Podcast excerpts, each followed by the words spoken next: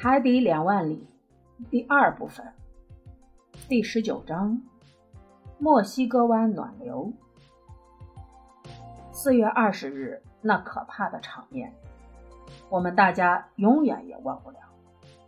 我记下这件事时，仍旧心潮起伏，难以平静。记录完之后，我又看了一遍，然后我便读给孔塞伊和内德兰德听。他俩觉得事实还是准确的，只是描述的不够生动。若要描绘这样的场面，只有我国的著名诗人《海上劳工》的作者才能笔下生花，绘声绘色。我在上一章的末尾说了，尼莫厅长曾面对大海流下了眼泪，他心中的痛苦是深重的。自从我们来到鹦鹉螺号上以后，这已经是他失去的第二个伙伴。这个艇员的死非常悲惨，他被那条大章鱼用极其吓人的大触角死死缠住不放，勒得透不过气来，直到腰断骨碎、血肉模糊，最后很有可能被那恶章鱼的钢牙利齿嚼烂，吞下肚去，不可能。与他的同伴一起在宁静的珊瑚墓园中安息了。对我来说，那个不幸的艇员在搏斗中绝望的呼救声，令我肝肠寸断。这个可怜的法国人，为了发出最后的一声呼救，竟然忘了艇上的规矩，脱口说出了自己的母语。如此说来，在鹦鹉螺号上。在那些与尼莫艇长心心相连、同舟共济，而且也像他一样逃避人类的艇员中，有我的一位同胞。在这个虽然由不同国籍的人组成的神秘的群体内，难道只有那位不幸者是法兰西的唯一代表吗？这又是一个没有答案的问题。这个问题同以前的那些问题一起。不断的在我的脑海里翻腾着。伊莫厅长回他的仓房去了。这之后的一段时间里，我没再见过他。不过，我可以从这艘代表着他的灵魂、接受他所有的影响的潜水艇中判断出，他大概非常的悲伤、绝望、彷徨。鹦鹉螺号已不再是有明确的航向，有时则漂浮在水面上，像一具尸体似的，随着海浪飘动。螺旋桨上缠绕着的章鱼尸体残骸已被清理干净，但它却无法运转。艇在海上打着转，它不能从这最后的战场，从这片吞没了他的一名艇员的海域离去。就在这种状况下，十天过去了。到了五月一日，在望见巴哈马湾口的卢卡亚群岛之后，鹦鹉螺号才果断地向北驶去。于是，我们便顺着海洋中最大的这股暖流向前行驶着。这股水流有着自身的边界，鱼类和温度，我们称它为墨西哥湾暖流。它实际上就是大西洋里的自由流动、不与大西洋的海水相混合的一条大河。它还是一条咸水河，其河水甚至比海水还要咸。它的平均深度为三千尺，平均宽度为六十海里。在某些河段，其流速高达每小时四公里。它的流量始终保持不变，比世界上任何一条河流的流量都更加稳定。如果你想知道的话，这股墨西哥湾暖流的真正源头，也就是它的始发点，就在比斯开湾。这是尼莫艇长发现的。尽管在其源头，水温较低，水的颜色也比较淡。但暖流已开始形成了，水流开始南下之后，沿赤道非洲流淌，在热带阳光的照射下，水温在逐渐升高。然后，它又穿过大西洋，奔向巴西海岸的圣洛克角，在那里分为两股水流，其中的一股还在不断的吸收安地列斯海的热量。从那个地方起，担负着平衡温度。使热带海水与北方海水混合起来的双重任务的墨西哥湾暖流就开始发挥它调节器的作用了。该暖流的水温在墨西哥湾里升到最高点之后，便沿着美洲海岸向北流去，直奔纽芬兰。至此，暖流与戴维斯海峡的寒流汇合。在后者的作用下，沿着地球上最大的一个圈上的一条对角线，斜向奔入大洋。在北纬四十三度附近，它又分为两段，其中的一段在东北信风的推动下流回比斯开湾和亚速尔群岛，另一股则继续北上，经爱尔兰和挪威海岸，直抵施皮茨群岛。在那儿，其水温降至四摄氏度，形成北极不冻冰的海域。鹦鹉螺号此时正航行在大西洋的这股暖流上，从十四里宽、二百五十米深的巴哈马海峡流出后，这股暖流便以每小时八公里的流速流动着。随着继续向北推进，暖流的速度便有规律地减低流速。但它始终保持着这种有规律的速度递减，因为，正如有人所指出的，如果它的流向和流速稍有变化，就会给欧洲的气候造成很大的影响，从而导致难以估量的后果。中午时，我和孔塞伊待在平台上，我给他讲述了墨西哥湾暖流所具有的特点。讲完之后。我就让他把手伸进暖流中去试试。孔塞伊便照着我说的伸下手去。他十分惊讶，那海水竟然感觉不出冷热来。这是因为，我向他解释说，这股暖流刚从墨西哥湾流出，其水温与人体中血液的温度没有差别。这股墨西哥湾暖流则是一个大暖炉。使得欧洲海岸气候温和，四季常绿。如果莫里说法没错的话，这股暖流的热量要是能够充分的利用起来，它所提供的热量就能让亚马逊河或密苏里河的水温保持在铁水熔点的温度上。此时，墨西哥湾暖流的流速为每秒二点二五米，它的水流。与其周围的海水泾渭分明，暖流的水因周围海水的挤压而高出海面，与周围冰凉的海水不在一个水平面上。另外，它的颜色较深，并富含盐分，与周围的绿色海水比较起来，它的那种纯净的靛蓝色非常的显眼。当鹦鹉螺号行驶到。加诺森群岛附近时，它的冲角已经劈开了暖流的水波，而它后部的螺旋桨却在拍打大西洋的海水。大西洋的冷水流和暖水流之间的分界线清晰易辨。这股暖水流夹杂着大量的海洋生物，地中海里常见的船梢，成群结队的这股暖水流。夹杂着大量的海洋生物，地中海中常见的船梢，成群结队的在暖流中游动嬉耍。软骨鱼类中最引人注目的是鳐鱼，尾巴又细又长，几乎占了身体的三分之一。其身体呈菱形，长二十五尺，还有一些长一米的小角鲨，脑袋大大的。口鼻部既短又尖，尖尖的牙齿排成几列，身上似乎覆盖着鳞片。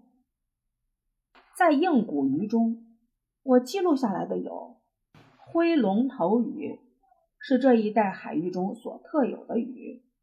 眼球虹膜闪动时犹如火光的黑三棱鱼，长一米，大嘴细牙，能发出轻微叫声的石首鱼。我前面曾提到过褐色中脊索鱼，蓝色鱼身上缀满金线银丝的高里飞鱼，涉水鹦鹉鱼，它是海洋中真正的彩虹，其颜色五彩缤纷，堪比与美丽的热带鸟儿相媲美。头呈三角形的灰白丛鱼。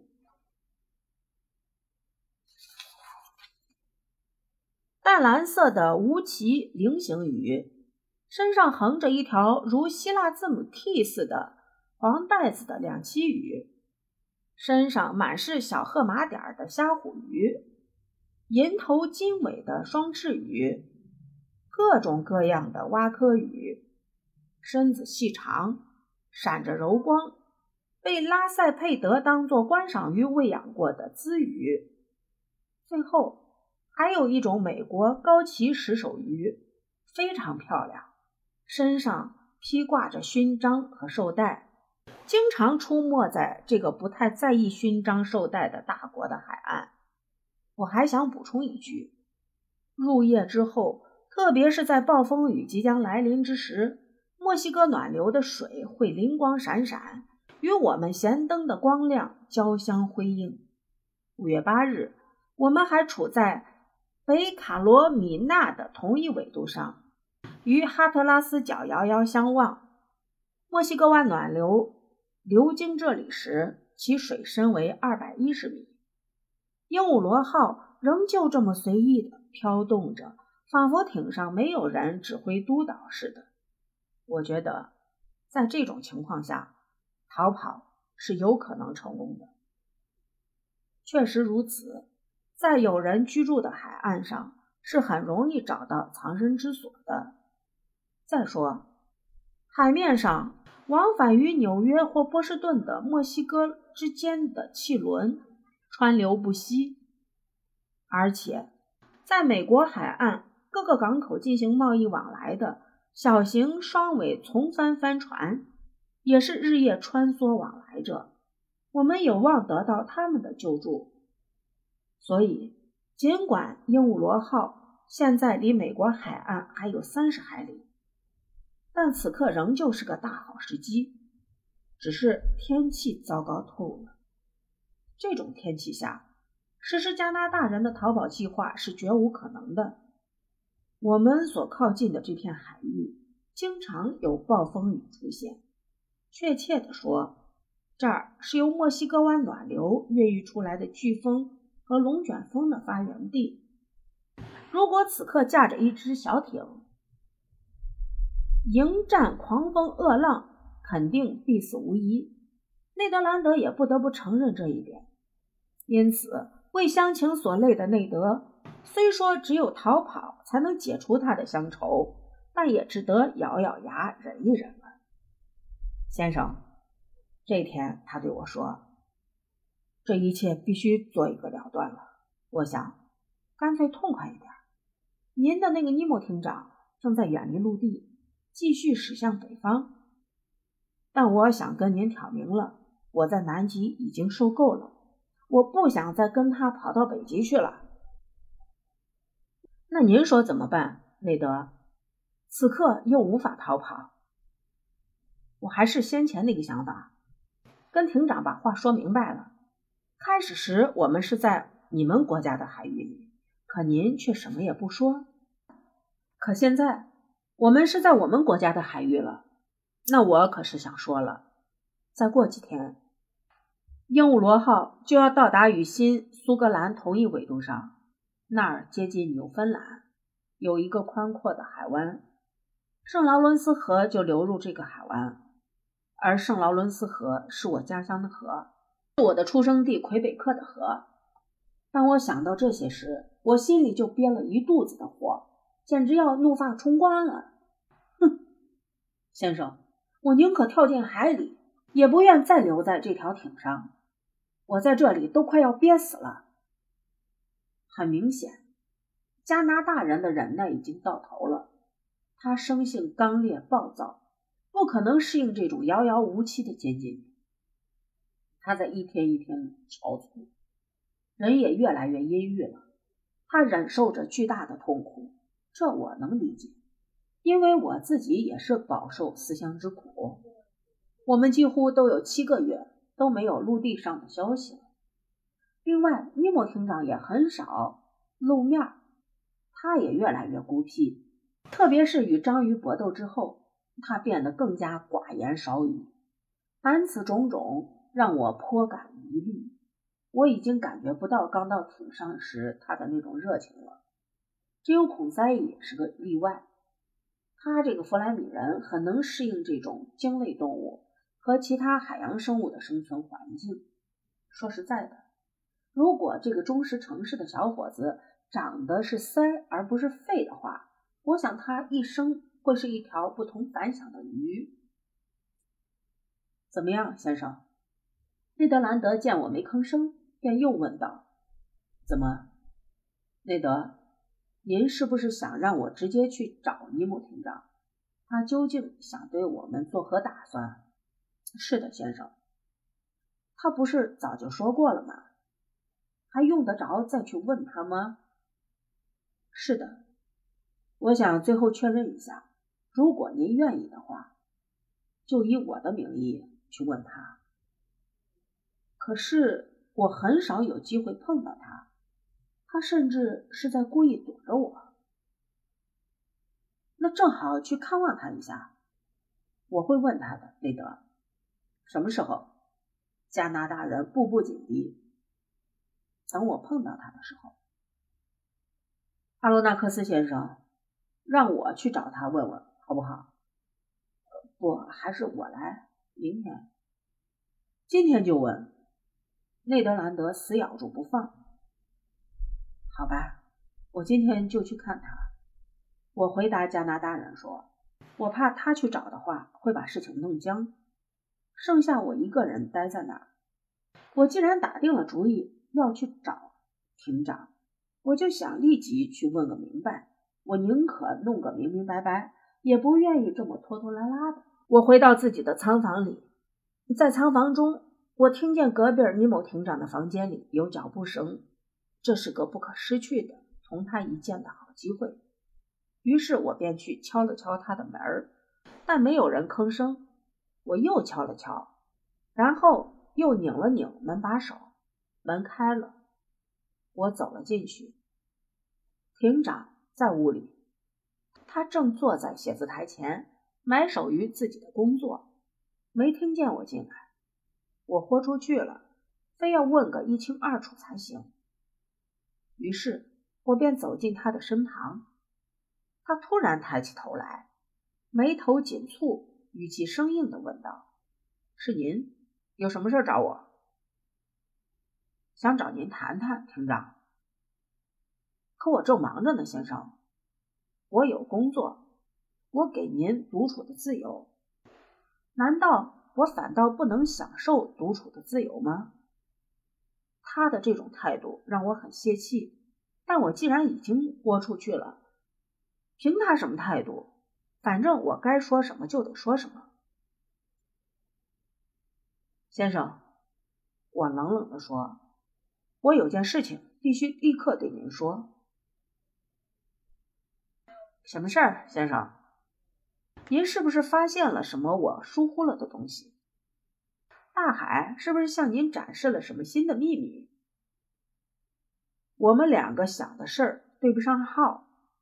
但在我回答他之前，他指着摊在写字台上的一份手稿，语气挺严肃的对我说：“喏，阿罗纳克斯先生，这是一份用几种不同语言写成的手稿。”是我对海洋的研究总结。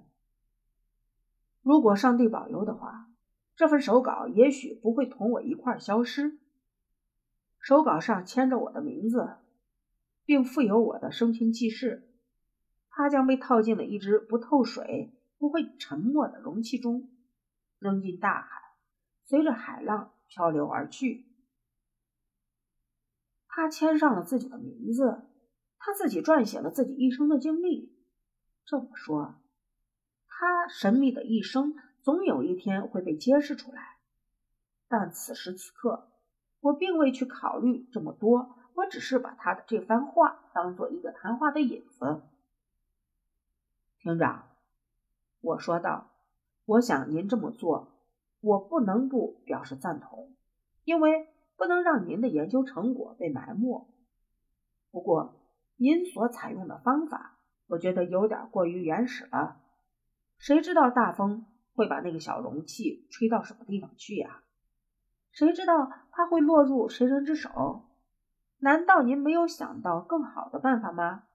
譬如，您或您艇上的某个人？绝对不行，先生。艇长有些激动地打断了我。如果您能恢复我们的自由，我和我的两位同伴很愿意保护这份手稿。恢复你们的自由，庭长说着便站起身来。是的，先生，我正是为了此事才来找您的。我们在您的艇上已经待了七个月，今天我就是代表我的同伴们来问问您。您是不是想把我们永远留在您的艇上，阿罗纳克斯先生？尼莫艇长回答说：“我今天给您的回答，同我七个月前的回答是一样的。无论是谁上了鹦鹉螺号，就永远不能离开。您这是实行奴隶制，您爱怎么叫都行。但是无论在哪里。”奴隶都有重新获得自由的权利，无论是采取什么方式，只要是能够重新获得自由，他们都认为是合情合理的。您说的这个权利，谁否认了？尼莫厅长反问道。我想过要你们发誓，把你们束缚住了吗？尼莫厅长双手搂抱在胸前，看着我，先生。我对他说：“您和我都不想旧事重提。既然话说到这个份上了，那我们就来把它说开好了。我向您再重复一遍，这事儿并不是只关系到我个人。对我而言，搞研究是一种很大的帮助，是一种有趣的消遣，是一种动力，是一种能使我忘记一切的爱好。我同您一样。”是个不求为人所知，但求默默无闻的人。我们都抱有一线希望，但愿有朝一日能把自己的研究成果放在一个不透水的容器里，托付给风和浪，留给后人。总而言之，我很钦佩您，我很高兴能够跟随您扮演一个我并不完全清楚的角色，但是在您的生活里。还有一些方面蒙着一层极为复杂而神秘的面纱。面对此，在这艘艇上，只有我和我的两位同伴一无所知。甚至在我们被你们的言行，甚至在我们被你们的善行义举所感动，为你们的痛苦烦恼而焦急，为你们的大无畏的精神而激动的时候，我们也都强压住自己的情感，不能。有任何的表示，连见到敌人或朋友应该有的感情都不敢表露出来。说实在的，我们对您的这种陌生感，使得我们对我们的处境变得无法接受，难以容忍，连我都觉得接受不了。那么内德兰德就更不用说了。每个人，只要他是一个人，都应该值得别人为他着想。你想过没有？出于对自由的热爱，对被奴役的憎恨，一个像我们这样的加拿大人那样的火爆脾气的人，会产生什么样的报复念头？他在想些什么？他会策划什么？他会干些什么？叶某厅长站起身来，我也就打住了话头。内德兰德在想些什么？在策划些什么？会干些什么是他的事情，跟我有什么关系？又不是我把他请来的，我又不喜欢把他留在艇上，跟我有什么关系？又不是我请他来的，我又不喜欢把他留在艇上。至于您嘛，阿洛纳克斯先生，您是个明白人，您什么都懂，甚至连科学都懂，我也没什么可跟您说的了。您这次认真的来谈论这个问题，我希望这是第一次，也是最后一次。如果再提这个问题的话，我甚至连听都不会再听。我只好退了出来。从那天起，我们的情况就变得非常不妙了。我把我和尼莫艇长的谈话跟我的两个同伴说了一下。现在的情况已经很清楚了，内德说。对这个人，我们不能再抱什么幻想。鹦鹉螺号正在靠近长岛，等靠近之后，不管是什么天气，我们就准备逃走。天气真的越来越糟，暴风雨即将面临的征兆已经显现，天空灰蒙蒙的，而且灰中泛白，水天相连处，一层层散开的卷云后面。出现了团团乌云，低空中乱云飞渡，海面上海水上涨，波浪滚滚。除了喜欢暴风雨的海燕外，天空中已不见鸟儿的踪影。气压计的指针明显的下降了，表明空气中湿度很大。在大气中饱含的电离子的作用下，电闪雷鸣，暴风雨即将来临。五月十八日白日里，鹦鹉螺号正巧在长岛附近。距纽约航道只有几海里时，狂风大作，暴风雨来临。我之所以对这场暴风雨可以详加描述，是因为尼莫艇长不知何故，竟然没让鹦鹉螺号潜入海下。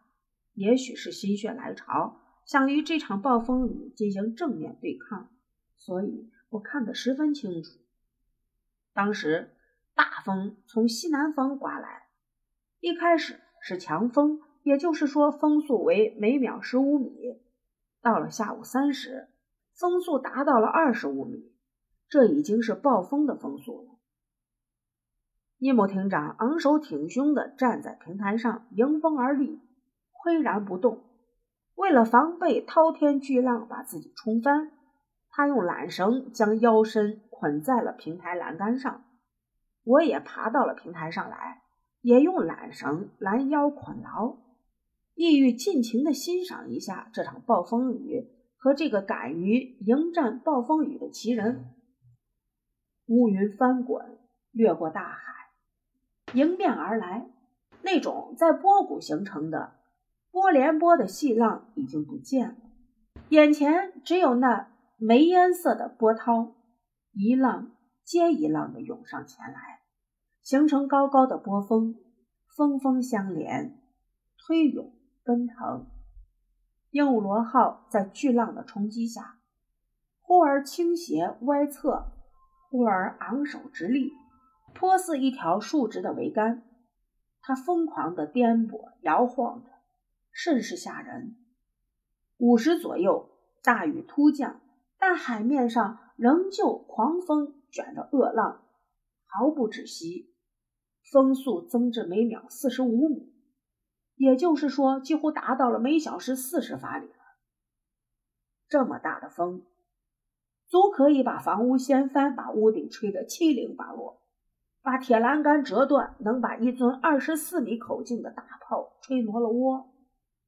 然而，面对这场暴风雨，鹦鹉螺号却为一位了不起的工程师的观点做出了佐证。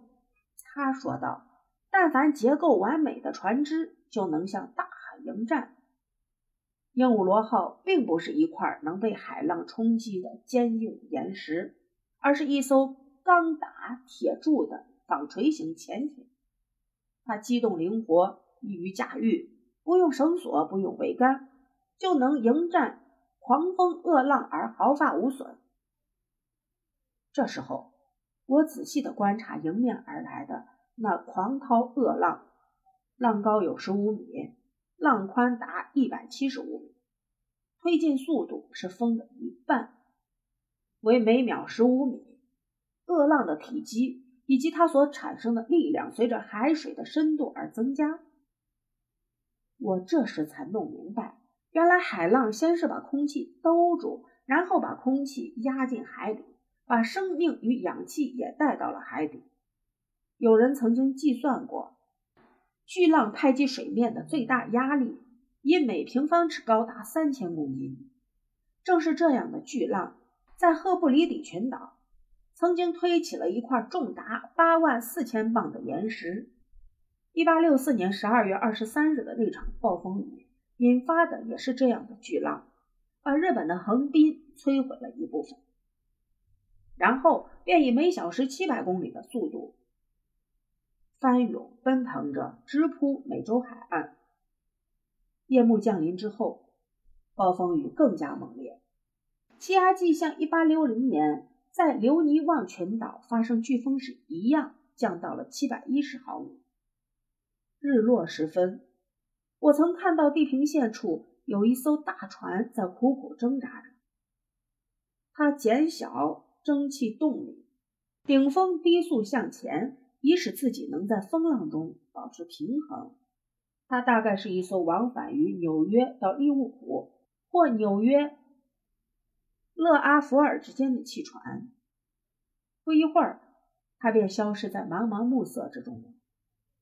晚上十时，天空中雷鸣电闪，闪电的光亮把黑黑的天空划得一片火红。我被这霹雳之火、隆隆雷声吓得够呛，但尼莫厅长却不屑一顾，傲然挺立，好像要从这场风雨中汲取灵感和力量似的。满天雷鸣，再加上狂风呼啸，恶浪隆隆。这一切混杂在一起，那声响真是惊天动地，令人胆战心惊。此时的狂风没有定向，从东边吹来的飓风吹向北，吹向西，吹向南，然后又折返回东方向，正好与南半球的回旋风暴相反。唉，这墨西哥湾暖流，这并非徒有虚名的风暴大王。正是暖流上空形成的温度差，造成了这令人胆战心惊的飓风。大雨来到之后，闪电与雷鸣并未停止，大颗大颗的雨滴变成了带电的雨势。尼莫艇长站立在平台上，好像想让雷劈死、电击死似的。他似乎觉得只有这种死法才是死得其所。突然。又一阵可怕的颠簸，鹦鹉螺号的钢铁冲角直立冲天，宛如一根避雷针，上面爆出一串串的火花。